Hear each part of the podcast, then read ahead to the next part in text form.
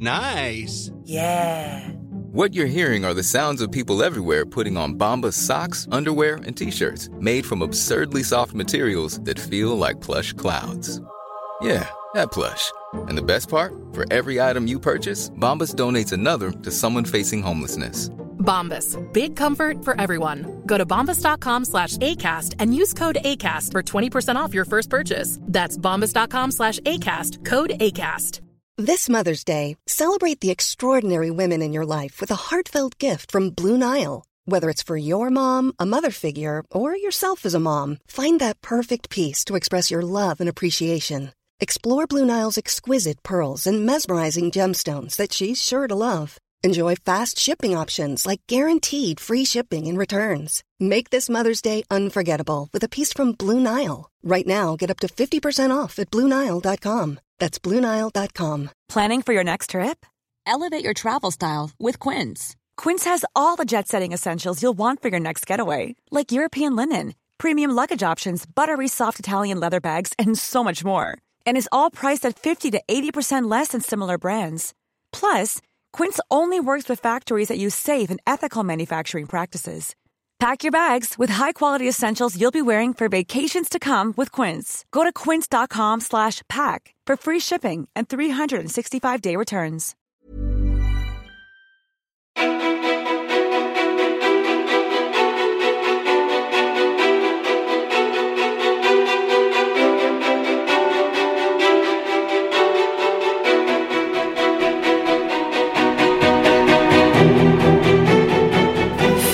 Lindfors, eller helt enkelt Fi som hennes Instagramkonto heter, är en plats för tjejpepp och feminism. Fi uttrycker starka åsikter och belyser strukturer. Hon har jobbat som modell och är digital coach. Hon har webbshoppen Helt enkelt Fi som säljer tröjor med texten Ur vägen gubbe och I rock my world. Hon beskriver sig själv som en småbarnsmorsa som brinner för att sprida jävlar namma till kvinnor, tjejer och icke-gubbar. Hur har hennes väg fram till nu sett ut? När förstod hon vidden av strukturerna som vi lever i?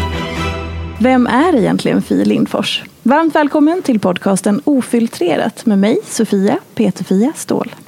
Hej! Hej! Och välkommen! Vilket intro! Wow! Kan du inte skicka det till mig sen? Det är fantastiskt.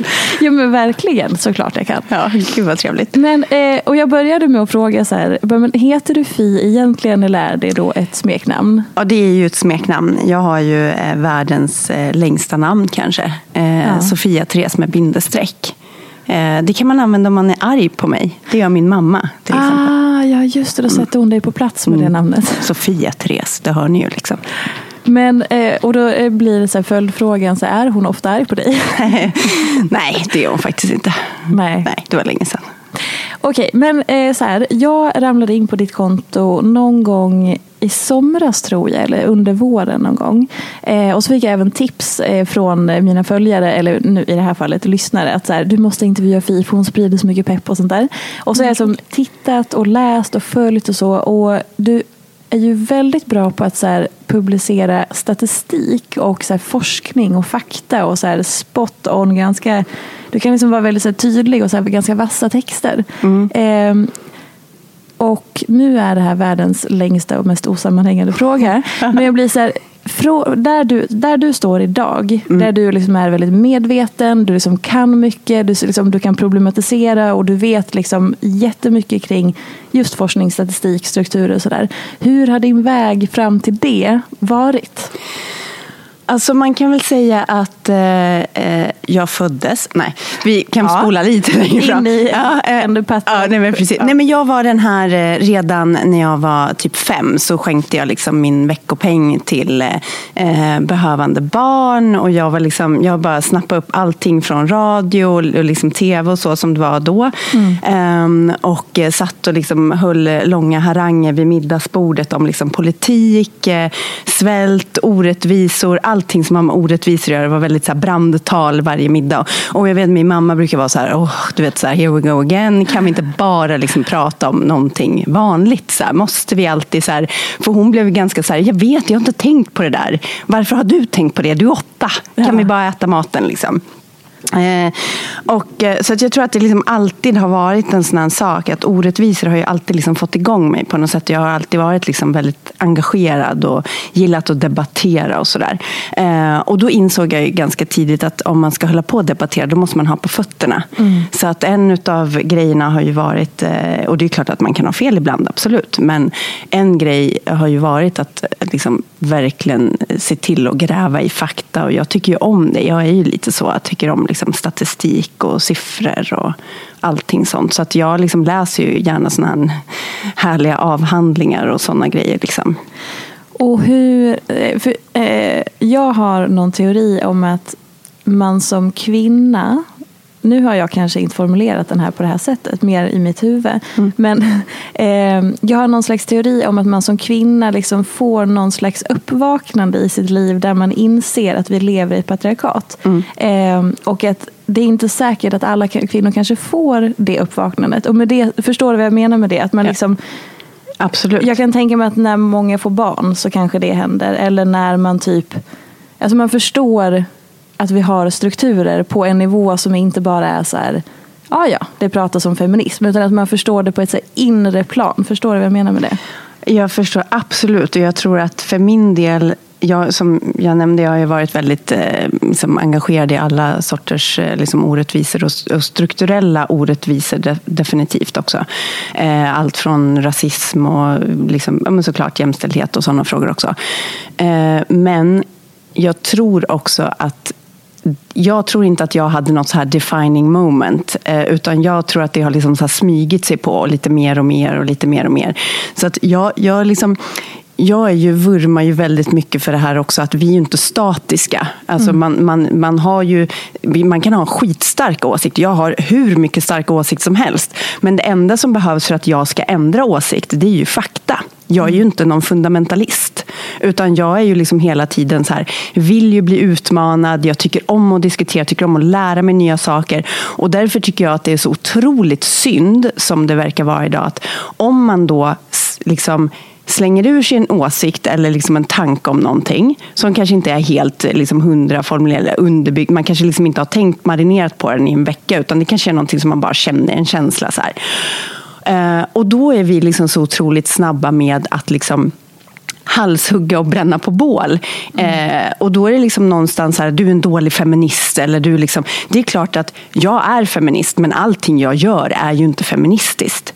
Alltså, det finns ju en skillnad i det. Så här. Jag är ju också ett barn av min tid. Jag har ju också växt upp med liksom, eh, allting från eh, patriarkala strukturer och machokulturen. Och, eh, herregud, jag jobbar som modell. Liksom. Det är så mycket saker som har eh, dels format mig till den jag är idag, men som också är så att eh, det går liksom inte att, jag är ju inte immun. Bara för att jag är feminist så är det ju så här, jag är inte immun mot att till exempel kanske vilja vara omtyckt eller vilja få en komplimang för mitt utseende. Alltså det är ju, jag är torsk på det. Liksom. Jag vill mm. också ha jag vill också ha, liksom, fan vad snygg du är. Eller, alltså det, det har ju ja. någonstans, sen kan man ju vara mer eller mindre medveten. För det känner jag, liksom, ett bra exempel som jag brukar ta, det är så här att jag känner mig eh, bekväm i, det har varit en liten, så här, eh, en liten ja det har tagit ett litet tag, men så här, kroppsbehåring. Jag rakar mig inte under armarna till exempel. Eh, och det är ganska nyligen, det är några år sedan som jag liksom, så här, varför gör jag det för? Och började ifrågasätta och så här. Första sommaren så rakade jag av. Jag vågade på vintern, men inte på sommaren. Kan fortfarande tycka att jag kanske inte går att ta på mig ett linne om jag ska träna på ett gym bland folk. För att jag tycker att det bara är jobbigt med liksom blickarna. Mm. Och det är någonting jag jobbar med själv också, att så här, försöka strunta i. Däremot har jag liksom svårare till exempel med alltså könshår. Är jag på stranden och har liksom en bikini och sticker ut på sidorna, det känns så intimt för mig. Sen tycker jag så här, eh, ja, man kan ju mm. tycka vad man, vad man vill, liksom, men vi alla har ju någonstans så handlar det om att så här, se en, en, ett liksom, problem, eller vad man ska säga. Se en sak för vad det är och kanske förstå att så här, ja, jag känner mig fräschare när jag rakar benen, fast varför gör jag det? Är, skulle jag göra det om jag liksom hade fötts i ett vakuum utan åsikter utanför? Förmodligen inte, liksom, för det är helt naturligt att ha hår på benen. Mm. Men då har vi liksom blivit matade med liksom Gillette och jag vet inte allt möjligt. Att det är så här äh, fräscha ben, släta, raka, fräscha ben. Liksom.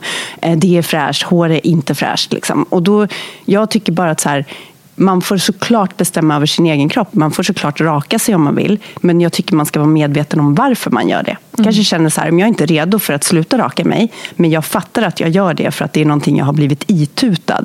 Det är liksom inte fräschare med rakade ben. Punkt det är inte fräschare med, med rakad, rakad kaka heller. Om nu ska, alltså det är inte det, för att det finns där av en anledning för att skydda och pH-värde och HHI. Eh, massor med saker som inte jag är helt insatt i heller. Liksom. Så jag tror bara så här, man får göra precis som man vill. Jag sminkar mig.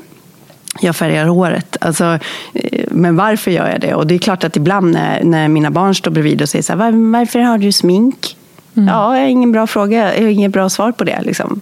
För att bli Intressant. fin känns ju inte som ett bra svar. Liksom. Nej.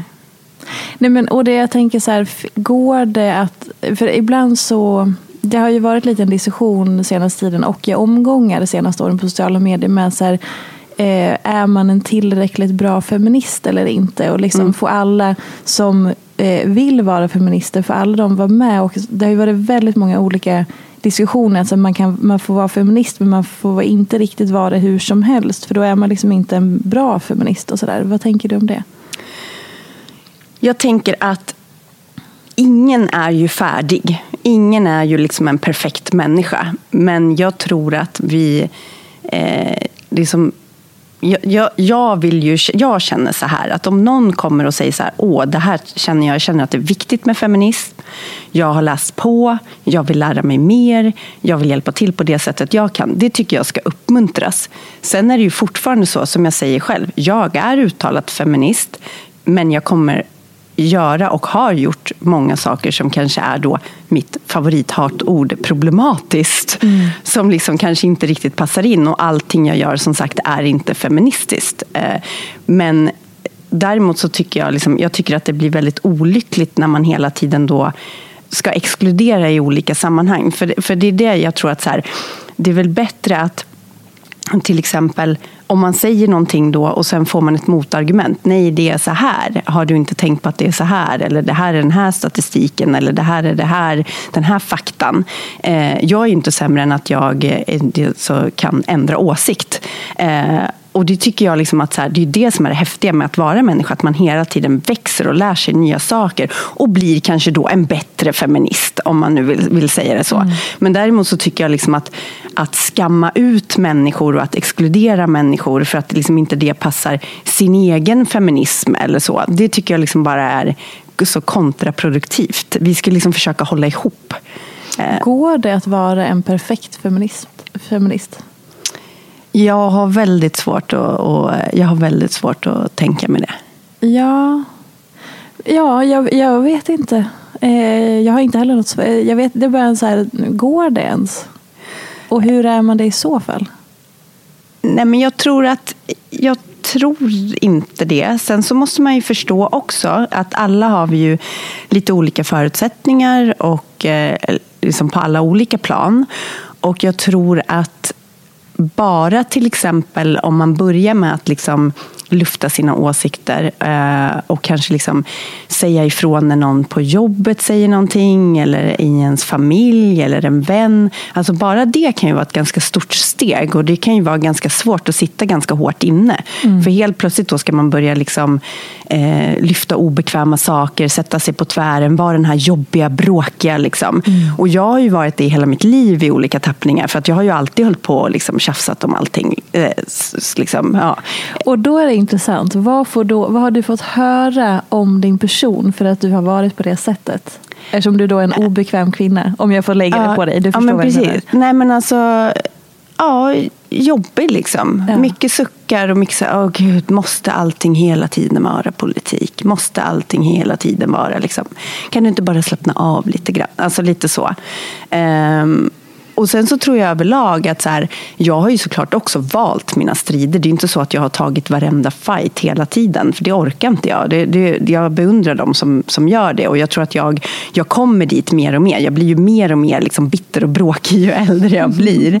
Eh, Medan liksom, jag har ju tagit fram, mig fram någonstans också i en karriär där jag har varit liksom mansdominerat eh, mansdominerade branscher och mansdominerade företag där jag absolut har lindat in min åsikt i fyra lager marsipan och levererat den med ett leende för att kanske kan det inte vara på det här sättet, kanske möjligen eventuellt. För att liksom inte vara den här bråkiga eller kanske för att få igenom mina åsikter och att det är så här tio minuter senare i ett möte så sitter en man och upprepar det jag sa och då applåderar alla. Liksom. Mm. Vilket jag lät gå förbi för några år sedan men jag inte gör längre.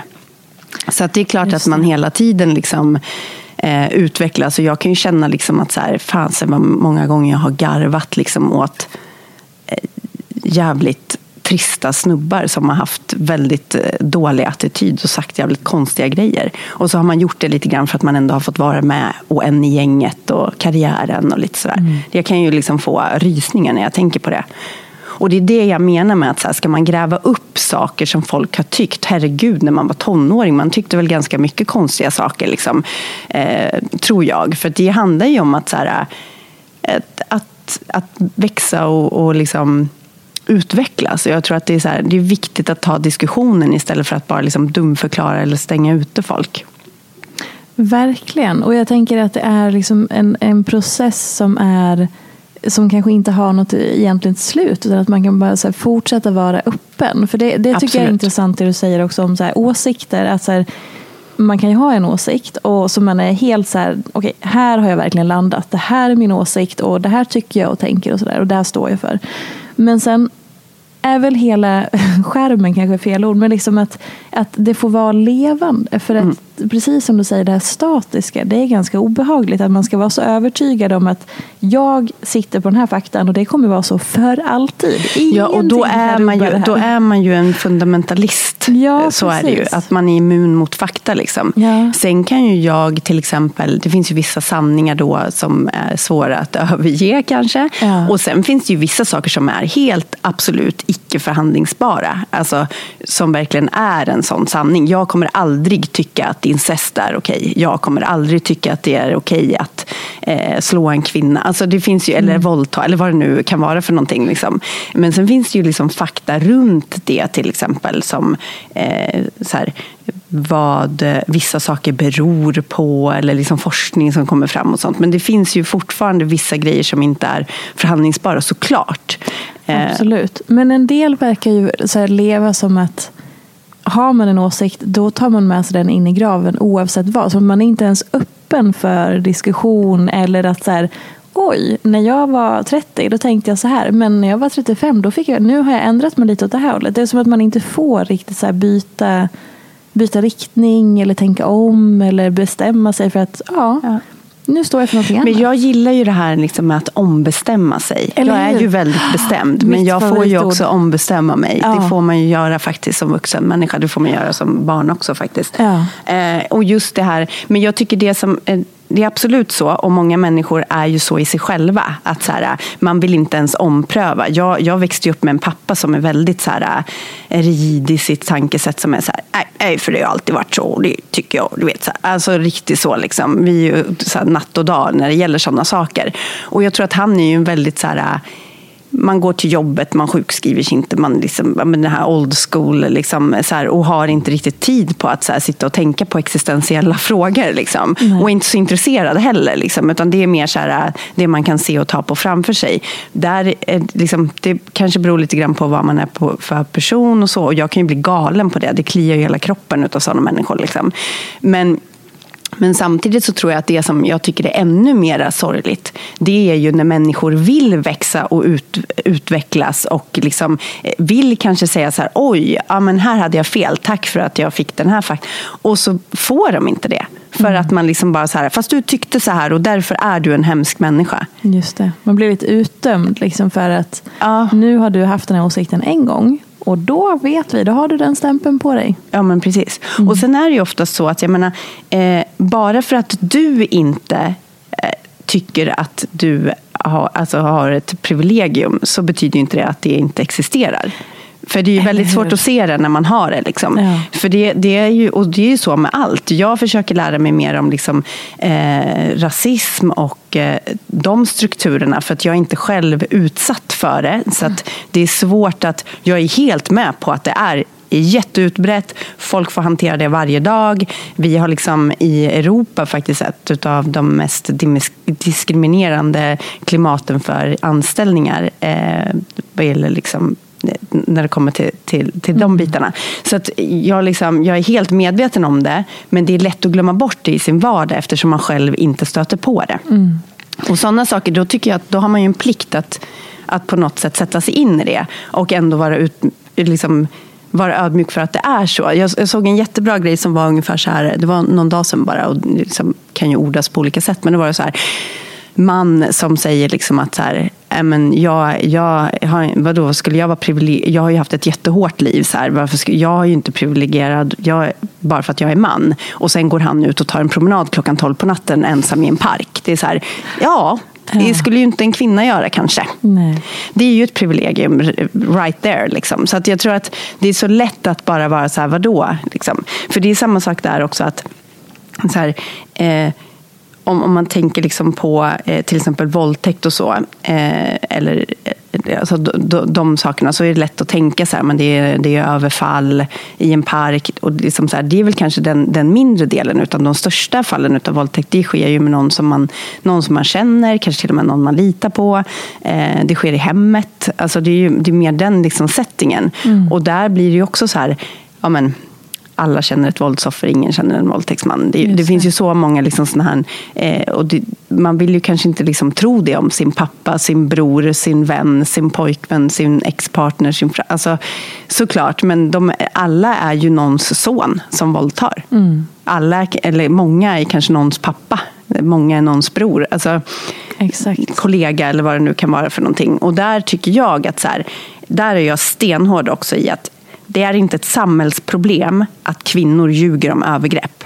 Det är inte ett samhällsproblem. Det kanske händer i något enskilt fall, men det är så otroligt försvinnande få. De allra flesta fallen så är det så att kvinnor som berättar blir inte trodda.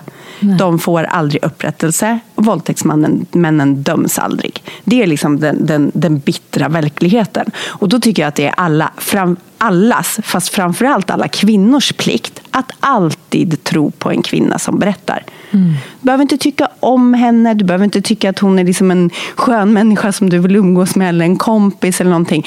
Men en kvinna som berättar ska bara ha uppbackning, så är det bara. Mm. Det, är bara, det, är bara det, det, finns inget så här, ah, men hon kanske ändå ville eller hon säger kanske bara det nu för att hon ångrade sig. Nej, Alltså, tänk inte ens de tankarna, utan bara ställ dig upp och ställ dig bakom. Tänk om det var din syster som berättade, eller din dotter, eller vad det nu kan vara för någonting. Alltså, sluta ifrågasätta eh, våldsoffer. Det är, liksom, det är så jäkla skevt. Det är ingen som bara så här, min cykel blev stulen på lunchen.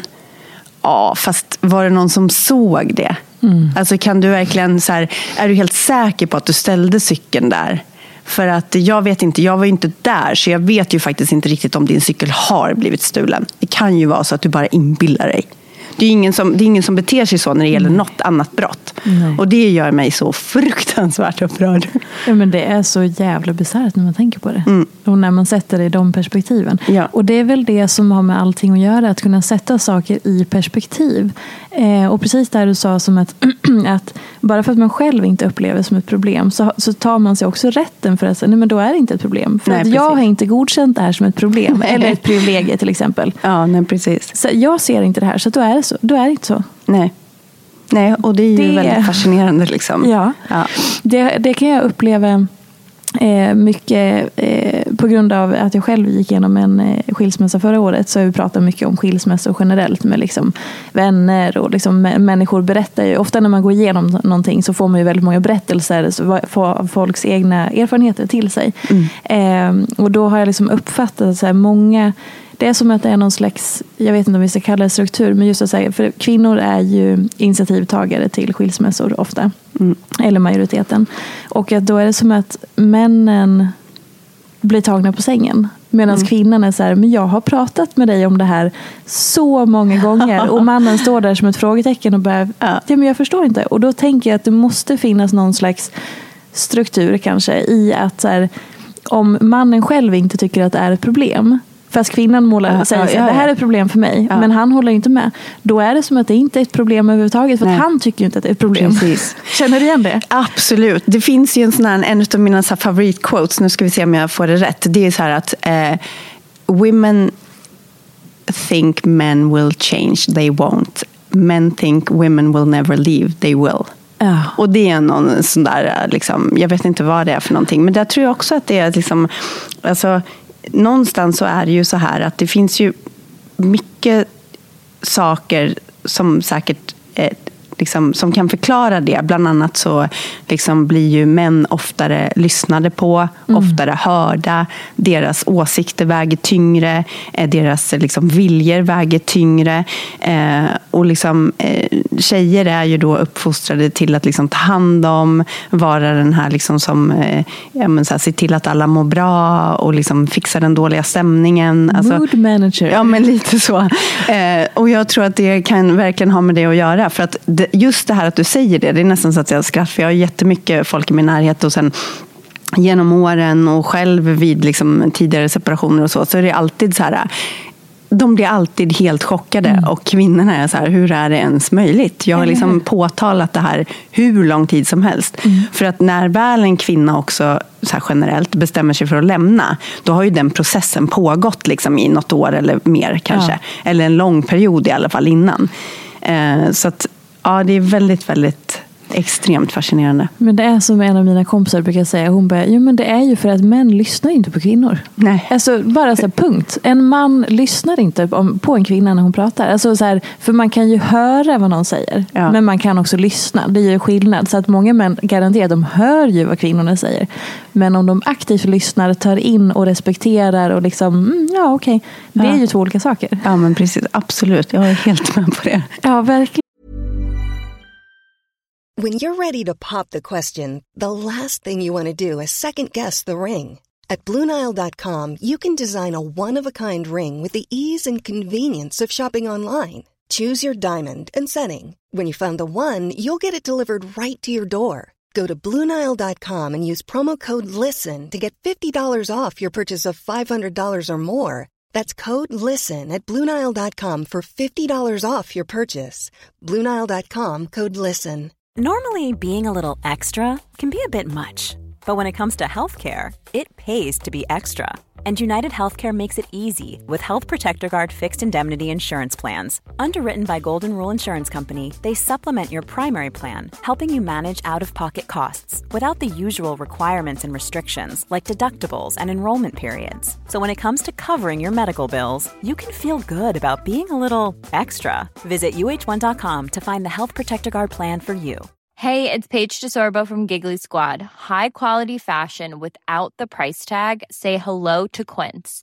I'm snagging high-end essentials like cozy cashmere sweaters, sleek leather jackets, fine jewelry, and so much more. With Quince being 50 to 80% less than similar brands.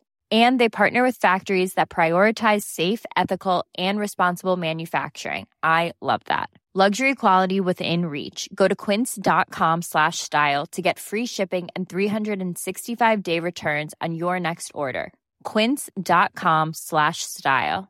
Many of us have those stubborn pounds that seem impossible to lose, no matter how good we eat or how hard we work out. My solution is plush care plush care is a leading telehealth provider with doctors who are there for you day and night to partner with you in your weight loss journey. They can prescribe FDA-approved weight loss medications like Wagovi and Zepbound for those who qualify. Plus, they accept most insurance plans. To get started, visit plushcare.com slash weight loss. That's plushcare.com slash weight loss. Men eh, okej, så här då.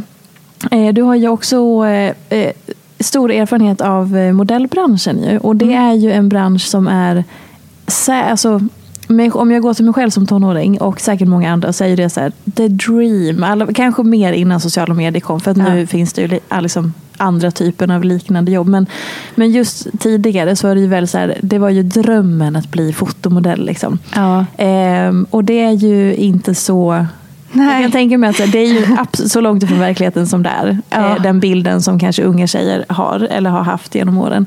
Kan du berätta lite om hur har du upplevt eh, den branschen? Alltså, jag började ju relativt sent. Jag tror jag var kanske 19. Det är ju ganska sent faktiskt. Jag var ganska gammal. eh, klassisk, eh, så här, gick på stan och någon kom fram och frågade om jag jobbade som modell. Och jag började skratta för att liksom, jag har aldrig jag har liksom aldrig haft, eh, eller jag, jag, vet inte, jag var ju den som var, jag var ju smart och hade så bra betyg och jag var inte så intresserad av liksom den eller jag vet inte, jag, så här, som att det står i då motpol. Mm. Och det är väl typiskt en så kvinnlig grej, att man kan liksom inte vara smart och så kan man liksom inte då samtidigt vara snygg, eller vad man säga. Um, och jag har aldrig liksom varit intresserad av den biten heller. Aldrig sådär. Nej. Och i alla fall så um, började jag och första gången jag kom in till agenturen, då vet jag att jag då mätte de ju en. Så här, mm. Bystmått, midjemått, höftmått. Och så hörde jag dem prata i andra rummet att så här, ja, höftmåttet ligger lite i överkant men det kanske kan gå ändå. Och det är en sån sak som har liksom suttit kvar på något sätt. För helt plötsligt så var det så att man hade ju sina osäkerheter och allt sånt här när man, alltså som tonåring, som, som, så som det är tyvärr. Mm. Och alla de här osäkerheterna blev ju på något sätt då bekräftade när, ja. när man började jobba som modell. Det var ju så här, jo, men jag hade ju faktiskt breda höfter. Eh, och jag, eh, liksom hela den biten. Eh, sneda tänder, stora tänder, en, en knöl på näsan. Alltså alla sådana saker, så små grejer som jag kanske själv inte ens hade reflekterat över heller. Eh, och det är väldigt få jobb där du liksom går till jobbet och får höra så här, gud vad har du ätit för någonting, hur snabbt kan du gå ner fem kilo? Men gud! Eh, så, och det är klart att det liksom sätter sig på något sätt. Sen så var ju jag väldigt så här, eh, jag jobbade i ungefär ett decennium eh, heltid eh, och åkte runt i världen. Det som var då, det var ju också inom sociala medier, men det som var härligt är ju såklart att jag har sett väldigt mycket av den här världen. Väldigt mycket olika länder och ställen och platser och fantastiska grejer från öknar till djungel till liksom simmat med vilda delfiner till alltså allt, alla sådana saker som liksom också kan då bli kanske det som blir så här, att man tror att det är så. Mm. Men, men att vara modell är ju att vänta. Allting går ut på att vänta. Du sitter på ett flyg och du väntar på ett flyg och du väntar på en taxi och du väntar på ett hotell och sen väntar du på att bli sminkad och sen sitter du i sminket och får inte pilla någonstans och sitter och väntar på att fota. Så väldigt mycket liksom ensamtid och väldigt mycket väntan. Mm. Sen var det ju så, vi kanske också lite så här triggervarning då om man bara ska eh, slänga in det här. Kan man spola fram 15 sekunder? Precis, så eh, är jag 1,74 och under den här perioden då så vägde jag mellan 48 och 50 kilo och när jag började närma mig så 52 då blev jag alltid tillsagd att så här, nu får du börja tänka på vad du äter. Ja, men gud, det är så sjukt. Mm, så jag var ju liksom ja, konstant hungrig. Eh, och vilket gör då att man är ganska orkeslös och konstant trött också. Så att mycket av de här tio åren sov jag ju bort, vilket känns ju väldigt eh, trist. Mm. Jag gick och la mig tidigt, liksom, man hade kanske call time vid fyra. Eh, så att jag var ju inte en av de modeller då som var så här rock'n'roll och ute och liksom festade, utan jag var ju mer den som gick och la mig klockan åtta för att hinna med. Så många gånger genom åren som man har missat mycket med kompisar och sånt för att man då har känt att man inte ja, vill vara med och käka middag eller så. Utan... Men jag tänker att då finns det väl två vägar att gå. Antingen så gör man så, går hem och lägger sig. Eller så börjar man typ ta droger för att orka med. Det finns väldigt mycket det, ja. absolut. Eh, många tjejer och jag vet ju själv när jag var kanske så här, ja, men runt 25 och man kanske jobbat tillsammans med någon som var liksom 18 som så här, ja, men drack lite vin till middag. Mm. That's it. Liksom. Så att, det är klart att det, liksom är inte, det är inte så glamoröst kanske som man eh, som man tänker sig liksom att det ska vara. Sen, kanske, sen tror jag också att det har ändrats ganska mycket. Jag vill tro det i alla fall. Eh, för det har ju blivit lite liksom mera sundare. Jag vet att i slutet av min då karriär så gjorde jag eh, oretuschat jobb för badkläder där de också klämde på mig lite för små badkläder för att det skulle, liksom, skulle se ut att det skar in lite grann och se lite mer liksom, normalt ut. Mm. Eh, sen var jag fortfarande liten, liksom. men, men det var liksom ett steg i det här. Att, eh, och det har ju kommit mycket mer sånt. Jag menar, tittar man bara på olika typer av liksom underklädesföretag idag eh, som har liksom vågat gå mer liksom mot normalare kroppar, om vi tar lite inom situationstecken. Eh, så såg det ju inte ut när jag modellade. Det har ju liksom kommit kanske de senaste tio åren eh, ordentligt. Och det mm. var ju liksom precis när jag slutade. Att... Och har det varit några situationer som du känner, så här, eh, med tanke på där du är idag och att det mm. såklart har varit en resa för dig också i att så här, våga vara bråkig eller vara trygg i sig själv. Och så. Men har det varit några situationer, eh, kanske med eh, jag vet inte, fotografer eller uppdragsgivare eller agentur eller så, där du önskade att du hade gjort annorlunda? För att jag kan tänka mig att man är ganska utsatt. Egentligen kanske inte. Det, det finns väl några sådana tillfällen där man liksom har haft eh, så här, ja, men kanske typ eh, fotat något på typ, eh, jag vet ett jobb i alla fall där jag stod i någon sån här liten dräkt, liksom. alltså kavaj sån ja, med pennkjol och liksom så här, stod lutad över skrivbord och var väldigt så här, kanske inte skulle tycka att den bilden var så fräsch liksom idag. Men mm. jag har ju liksom inte pysslat med utvik eller sådana saker, vilket också är så här, ingen skugga över de som har gjort det. Men jag har liksom inga, inga sådana saker där jag så här, Åh, hoppas inte det här kommer fram. Liksom, eller så. Eh, sen så har jag varit vilket jag kan bli imponerad av mig själv faktiskt, att jag var så ung och tackade nej till ganska stora pengar. Bland annat var det en stor klädkedja som ville kontraktera mig på årsbasis. Eh, och då var en av frågorna var att de ville att jag skulle liksom fixa mina tänder. Oj. Vilket jag sa nej till och var så här, Nej, det kommer inte hända. Det finns ett liv utanför modellandet och jag kommer liksom inte ändra på mig på det sättet. Så jag har liksom ändå varit tydlig med mina gränser på något sätt. Men okej, okay, vänta. okay, så en klädkedja som typ H&M, Lindex, Ina, Tricot, eh, Ellos, whatever. Uh. Vill att du ska vara deras då ansikte utåt under uh. flera år. Uh. Men du måste, du måste göra om tänderna. Ja. Alltså jag förstod det första gången men jag vill bara säga det högt för att det är så jävla sjukt. Ja, ja. Och då så här, vad är det för typ av pengar vi snackar? Ja, alltså det är ju så att man kan eh, in, inte behöva göra något annat under det året. Kan så du det är säga mycket en ungefär så man får sätta det i någon form? Så man alltså jag, jag, tror att det var 1,2 per år. Miljoner. Miljoner per eh, år. Ja och det är ju klart att det är lockande när man är så här, jag vet, jag kommer inte ihåg hur gammal jag var, 23, 24. Mm. Så att jag är ju ändå stolt över mig själv att jag någonstans har stått på mig så. Sen finns det ju såklart andra situationer där, ja, men, men sen är det ju också så att eh, det såg ju annorlunda ut då. Eh, jag kunde kanske inte lika mycket. Alltså, det är många saker nu som till exempel jag gästspelar lite grann och gör lite modelljobb ibland och lite sådär som jag tycker är roligt. Och man kanske har någon gammal kompis som är fotograf som man har jobbat med förut och sådär.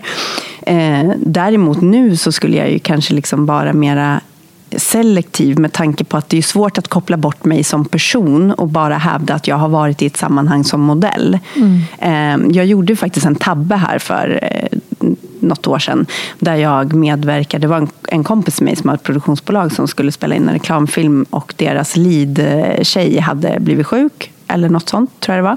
Och jag skulle bara hoppa in så snabbt. Och det handlade om ett spelbolag. Och jag mm. tänkte bara att jag gjorde honom en tjänst. Det var liksom bara så här, ja, men en och en halv timmes jobb och så en tagning. Bara det att jag gick på tv och rullade överallt. Jag fick ganska många frågor i sociala kanaler. Så här, hur kan du ställa dig bakom liksom spelindustrin och så. Och det var inte genomtänkt, för det var liksom så här, någonting som kom upp snabbt. Det var inte så att jag stod och sa så här, hej, jag heter Fi, jag tycker du ska använda den här spelappen. Så var det ju inte, utan mm. det var ju bara liksom, ja, några bilder och lite så här, någon videosekvens. Liksom. Eh, och det gjorde ju för mig så här att okej, okay, eh, jag kan inte tänka att jag kan vara i ett sammanhang som bara modell. För det kan vara folk som känner igen en och det måste vara liksom bara produkter och saker som jag känner att jag kan stå bakom och liksom förklara varför jag ställde upp eller gjorde som jag gjorde. Just det, såklart. Eh, och om man så här, eh, pratar lite mer om så här, pengarna i den branschen. Som säger, det, är så här, det är ju så stora summor så att man kanske tänker så här, åh herregud, någon står och erbjuder mig en miljon om året. Och mm. wow. Mm. Eh, och så här, hur ser liksom ekonomin för en modell ut ungefär? Om man, så här, finns det någon, kan du säga någonting om det om man, om man inte har någon aning om hur, hur det ser ut? Alltså, jag tror att det är otroligt olika. Och sen så finns det ju, nu kan inte jag, alltså som, jag har ju varit borta ur branschen i tio år, jag vet ja. inte riktigt. Ja, men hur det var för dig då till exempel? Ja, och då var det ju, det hade ju precis börjat liksom explodera och att det fanns mer modeller. Ett, ett tag under min karriär så var det också så att man ville ha, man ville inte ha modeller utan man ville ha vanliga tjejer som inte hade liksom den erfarenheten. Det skulle vara så här girl next door. Sen vet jag att man övergav det efter ett tag för att någonstans är det, så här, det är klart att det inte är kärnfysikerforskning, eller vad man säga. men det handlar ju fortfarande om att så här, när jag började fota då var det film, det var inte digital. Utan det var så här, nio av tio bilder måste kunna användas. Då måste du veta liksom hur du ska eh, posa, eller hur ljuset är, hur du vrider dig, hur kläderna, hur du gör, liksom, ah, nu har jag en kavaj på mig, då måste jag göra så här. Alltså, det är liksom sånt som kommer med lite erfarenhet och det sätter sig liksom i ryggraden. Eh, och då går det ju så här, det går snabbare att fota, det går smidigare och de flesta bilder går att använda. Har man inte erfarenhet så är det klart att det är så här, produktionen kanske tar längre, det kommer kosta mer för att alla bilder inte går att använda. Alltså sådana saker. Mm. Så att det blev en liten sån grej att nej, då är det bättre att ta liksom erfarna modeller fast de får se ut som lite girl next Eller liksom beteende, hur man nu ska säga. Så att det var liksom, då var det väl eh, så, och det har ju någonstans, tror jag, att under mina tio år så gick ju inte gagerna upp.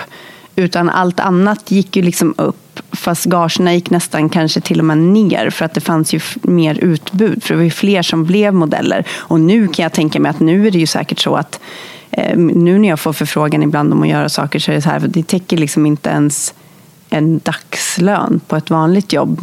Medan förra gången, för, liksom när jag fortfarande var i branschen, kunde det vara så att man fick en, en vanlig månadslön på en dags jobb. Mm. Så att det är liksom, ja, jag tror det är så utbud och efterfrågan på något sätt. Sen är det klart att så här, hamnar man i ett toppskift av supermodeller så då pratar vi en helt annan liksom, lönebild och prisklass. Men de allra flesta liksom som åker runt kanske och går på castingar i Hamburg eller London eller så, då kanske man har liksom till att betala räkningarna som att man hade haft ett liksom vanligt jobb. Eller vad man säger.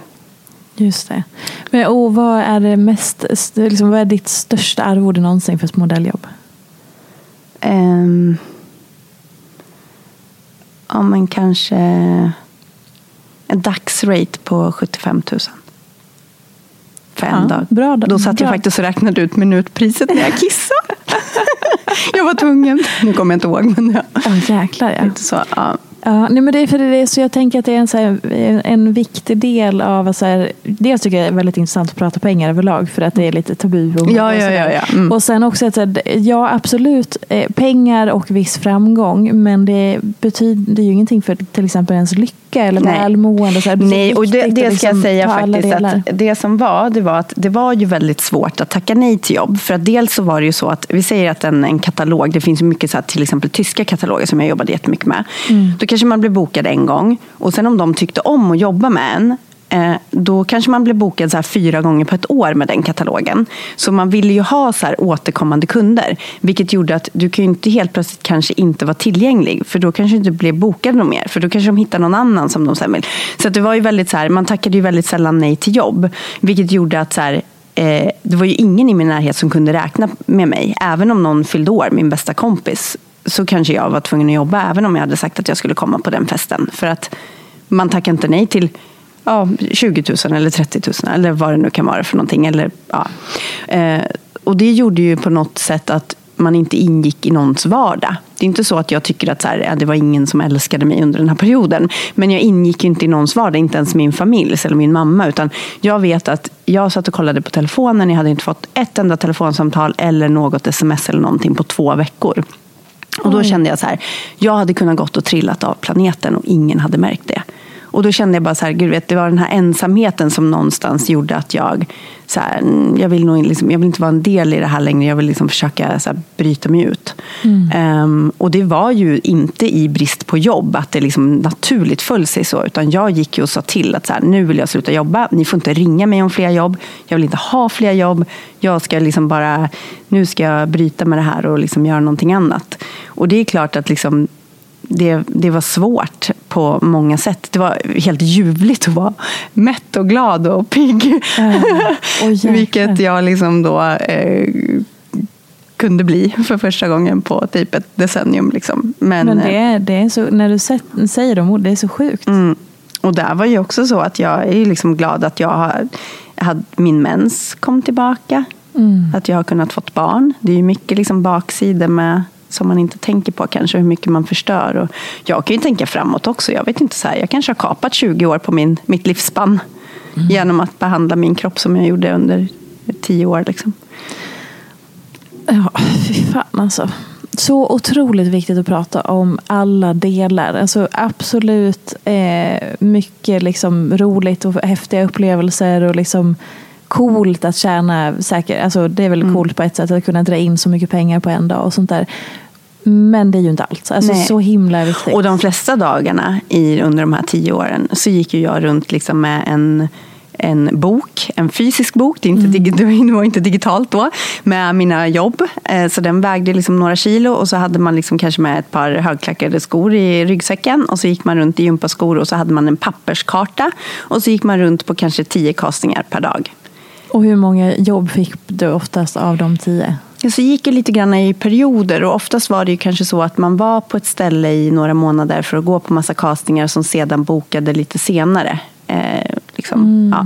Så jag flyttade ju runt mycket och så. Och det som var svårt också faktiskt när jag bröt eller när jag skulle försöka vara still på en plats, det var att eh, jag vet att jag, jag kom hem till Stockholm på våren våren är jäkligt vacker och jag kände så här, gud hur har jag kunnat flytta härifrån någon gång?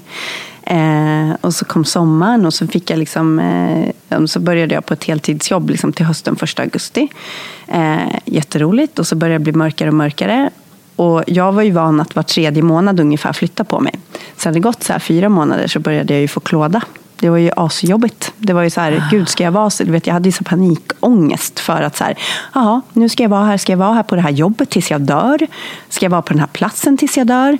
Så här, att, att vara fast, att inte kunna vara fri, att liksom hela tiden behöva också interagera med människor, för jag var ju väldigt van med att vara mycket ensam. Mm. Jag var så här, gud jag tyckte att allting lät så mycket, jag var tvungen att prata hela tiden. Eh, alltså det var mm. otroligt jobbigt liksom med sådana saker också.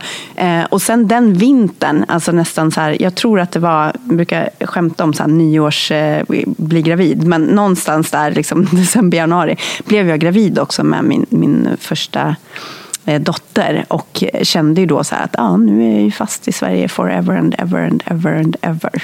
Typ. Och hur hanterade du allt det här?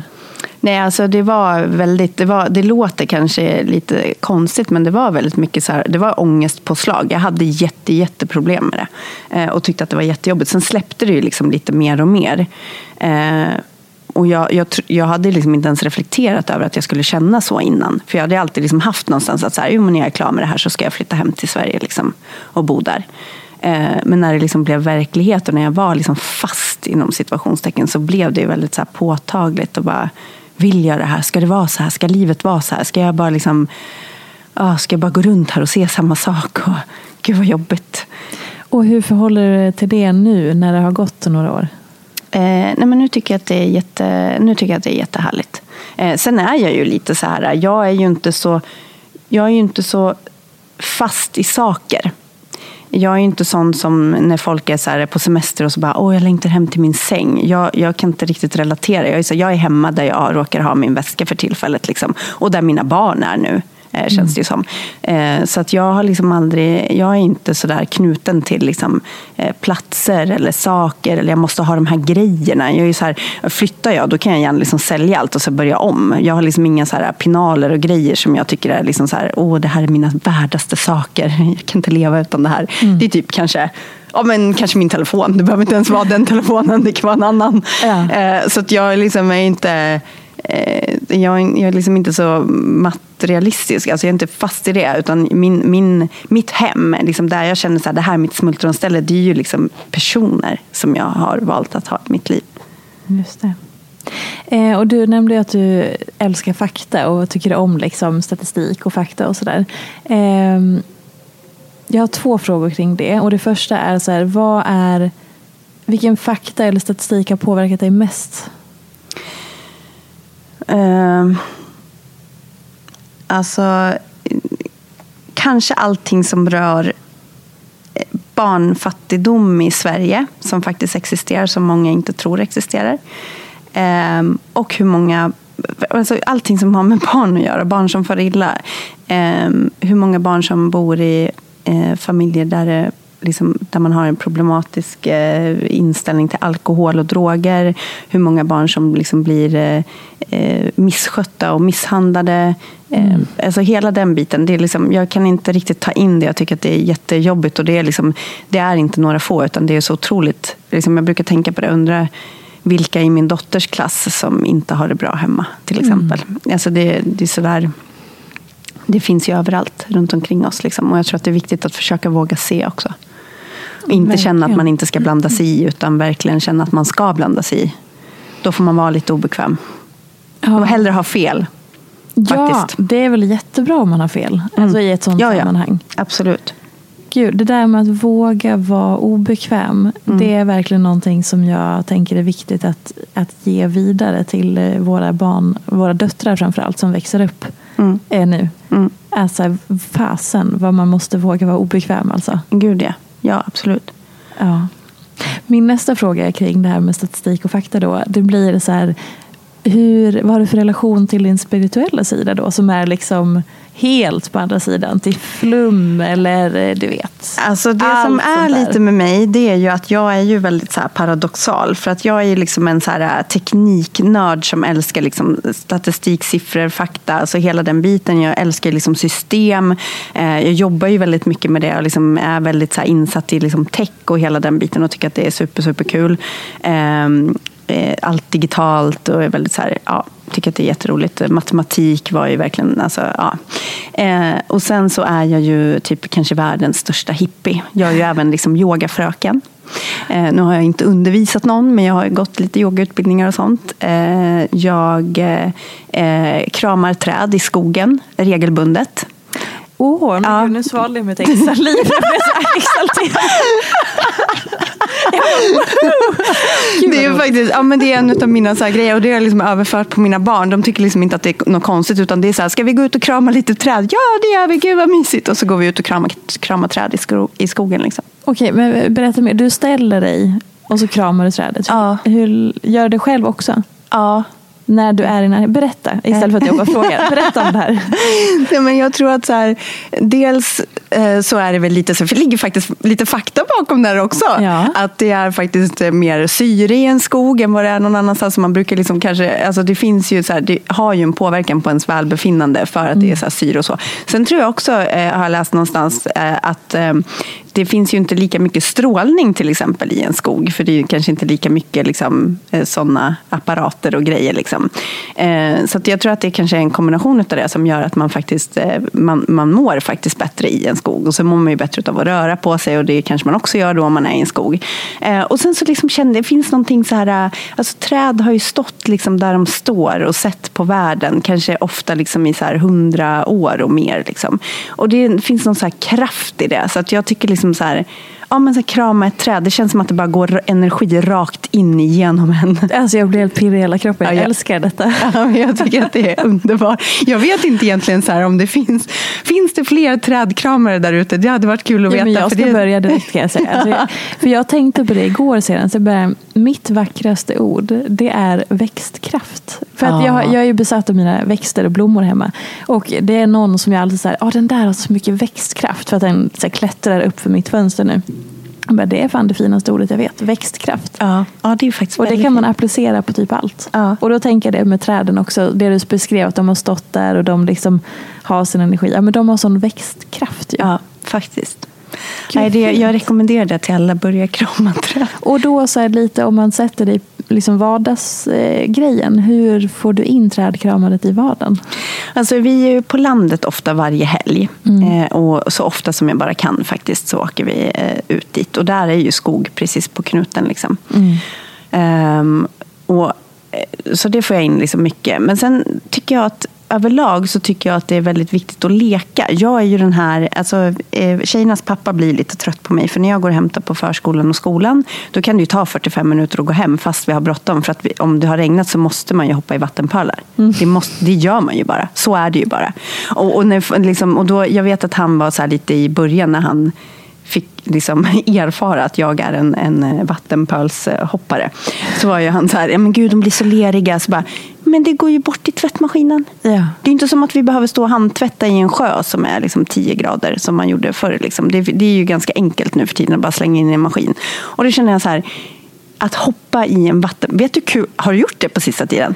Eh, det var fasen länge sedan. Det är skitkul. Jag uppmuntrar alltid min dotter till att göra det. Ja. Förut, fast jag kan också vara så här åh, vi har inga gummistövlar. Och så blir man så här, nej, det vill jag inte säga för det känns så jävla tråkigt. Men ja, nej, jag har nog själv inte gjort det på ett tag. För att vi hoppar i vattenpölar och sen hoppar vi i soffan hemma. Mm. Alltså folk får göra lite som de vill. Men jag är lite sådär också att ibland säger man ju sådana här saker som till exempel så här, sitt ordentligt. Ja. Vad, vad, är det ens? Jag tycker ju om att sitta själv lite så här, gärna på golvet. Jag tycker om att ha ett ben uppe. Sen är det klart att jag sitter på ett annat sätt om jag kanske är på en restaurang eller hemma hos någon annan. Mm. Men hemma så känner jag så att om jag vill sitta på huk på, på min stol så vill jag gärna göra det. Så här. Att sitta ordentligt är också väldigt abstrakt att säga till ett barn. Mm. Att så här, sitt ordentligt, vad är det? Då kanske det är lättare att säga så här, sitt ner på rumpan så att du inte ramlar och gör illa dig. Det kan ju vara liksom en bättre förklarande liksom sak att säga. Men jag kan ju komma på mig själv ibland med att säga just kanske sitt ordentligt. Och sen mm. bara så här, men gud, nej, sitt inte ordentligt. Herregud, sitt fult. Det är ju jättekul. Alltså, eh, ibland så kör vi liksom frukosten under köksbordet för att det var roligare. Så här, det behöver ju inte vara Alltså att hitta på äventyr med sina barn som skapar minnen behöver inte kosta massa pengar och vara det värsta projektet. Mm. Utan det kan ju vara saker i vardagen. Att man till exempel äter middag under under middagsbordet. Att man liksom, eh, sätter sig på golvet med massa kuddar och filtar och har liksom myskväll och spelar kort. Mm. Vi har spelkvällar på fredagar, det är det bästa jag vet. Då tänder vi en brasa och så sitter vi liksom framför där och, och käkar popcorn och, och spelar spel. Liksom. Mm. Så att jag tror att så här, få in leken och klättra träd. Klättra i träd är också väldigt, väldigt kul. Det är ja. superroligt. Hoppa från saker, stenar och så här. Alltså bara häng på kidsen och låt dem skapa leken. Det är ju liksom superroligt. Amen. Absolut, rakt av. Jättekul. eh, ja men verkligen. Och jag tror att för jag gjorde en liknelse med det någon gång, att så här, vi vuxna använder vår kropp som att vi vore så här, finporslinet. Mm. Eh, för att vi, så här, vi tar fram finporslinet vid speciella tillfällen. och så där. Så Istället för att man då så här, vardagsanvänder sin kropp så är det så här, mm. ja, men nu ska jag gå och träna eller nu ska jag... Alltså. Bort med finporslinskänslan. Mm. och det kanske är lite likadant när man ska leka eller man ska hålla på. Liksom. Mm. Ja, lite mer slit och släng och kör bara. Ja.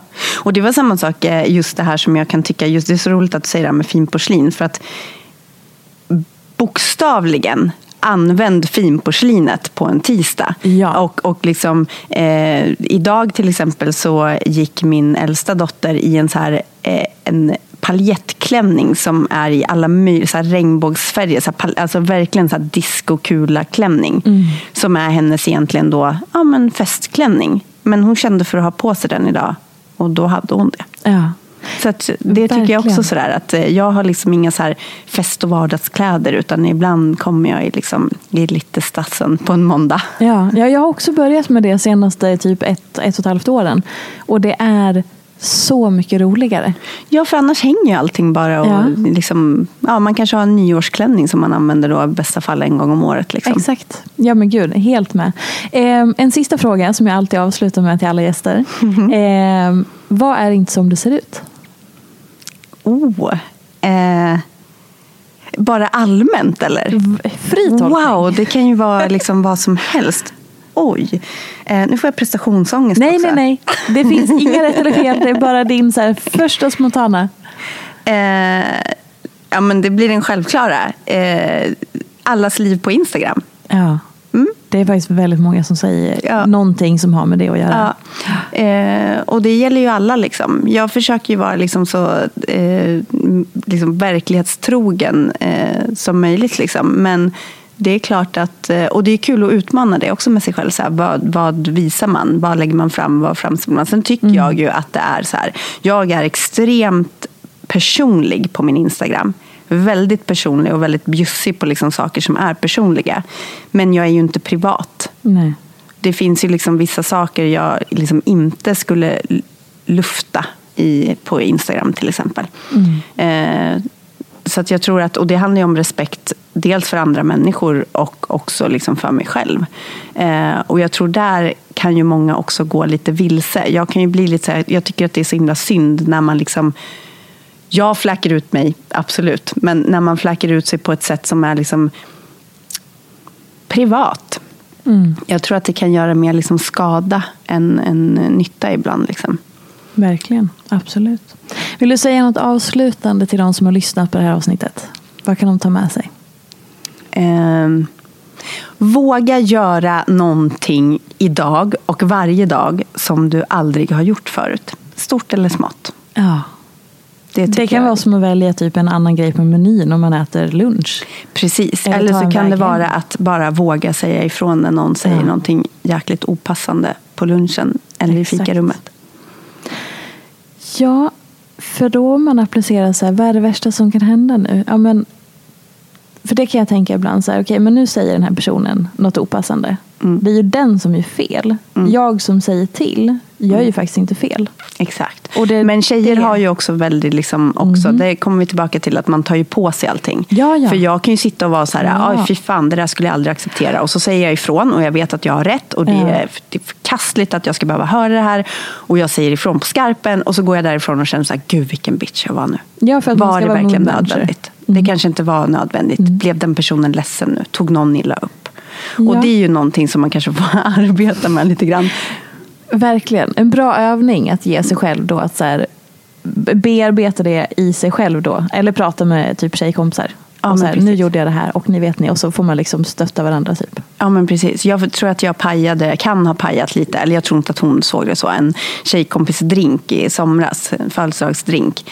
Eh, där det var en, en kille med sin gravida fru, tror jag, eller tjej. Ja. Eh, som liksom så här, slängde ur sig någon kommentar om att så här, ja, han, eller vi pratade om att så här, ja, du får väl typ börja vänja dig vid att du kommer komma på tredje plats när, när ni får ett första barn. Det kan ju vara så lite i början, det var väldigt så här, skämtsamt. Mm. Och då slängde han ur sig någonting om att han kanske då fick gå och typ köpa sig sex någon annanstans. Va? Vilket typ eskalerade i att jag fick typ ett, alltså du vet, det bara brann i min skalle. Och jag såg ju den här stackars tjejen också som satt där liksom och bara så här, du vet man såg hur hon bara här, tog på sig typ skammen för sin ja. man. Ja. Och jag vill bara säga så här, var och en skäms för sig själv. Mm. Vi kvinnor måste sluta ta sånt jävla stort ansvar, speciellt för våra partners. Vi, jag är inte min partners morsa. Han får skämmas för sig själv när han gör någonting korkat. Och jag kommer säga det också. Jag tycker liksom att så här, det finns liksom, man kan vara stöttande och man kan vara förstående. Men, men liksom, det är inte, om han skulle uttrycka sig på ett sätt som är liksom, på det sättet mm. till exempel. Det är ju inte min skam att bära. Och jag tyckte så otroligt synd om henne i den situationen. Gud. För att jag såg att hon tog på sig den liksom skammen. Och så kände jag själv att så här, kan jag inte bara sluta prata för att jag tror att det är mest hon som mår dåligt. Han ah. verkade liksom inte ta åt sig. Och det var ju inte det som var meningen. Det var inte meningen att hon skulle må dåligt utan det var meningen att han skulle kanske liksom snappa arvigt och, och må lite kast. Härligt. Ja, så att eh, den kände jag att eh, då var jag lite så här, då skapade jag lite dålig stämning där. I och för sig så är det ju han som skapade dålig stämning.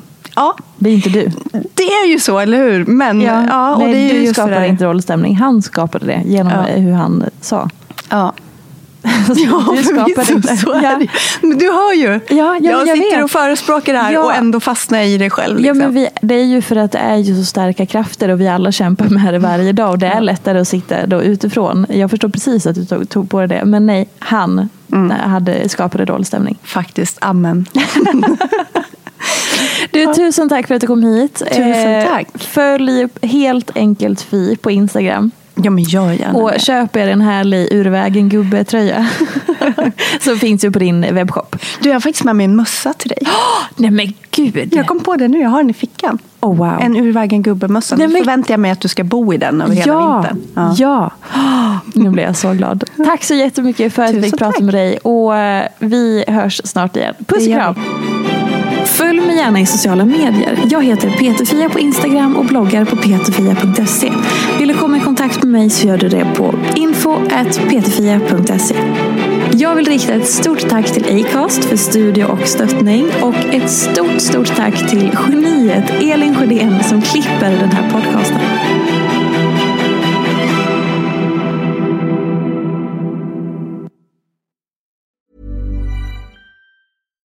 Deserves the best, and there's no better place to shop for Mother's Day than Whole Foods Market. They're your destination for unbeatable savings, from premium gifts to show-stopping flowers and irresistible desserts. Start by saving 33% with Prime on all body care and candles. Then get a 15-stem bunch of tulips for just $9.99 each with Prime. Round out Mom's menu with festive rosé, irresistible berry chantilly cake, and more special treats. Come celebrate Mother's Day at Whole Foods Market. Planning for your next trip? Elevate your travel style with Quince. Quince has all the jet setting essentials you'll want for your next getaway, like European linen, premium luggage options, buttery soft Italian leather bags, and so much more. And is all priced at 50 to 80% less than similar brands. Plus, Quince only works with factories that use safe and ethical manufacturing practices. Pack your bags with high-quality essentials you'll be wearing for vacations to come with Quince. Go to quince.com/pack for free shipping and 365-day returns.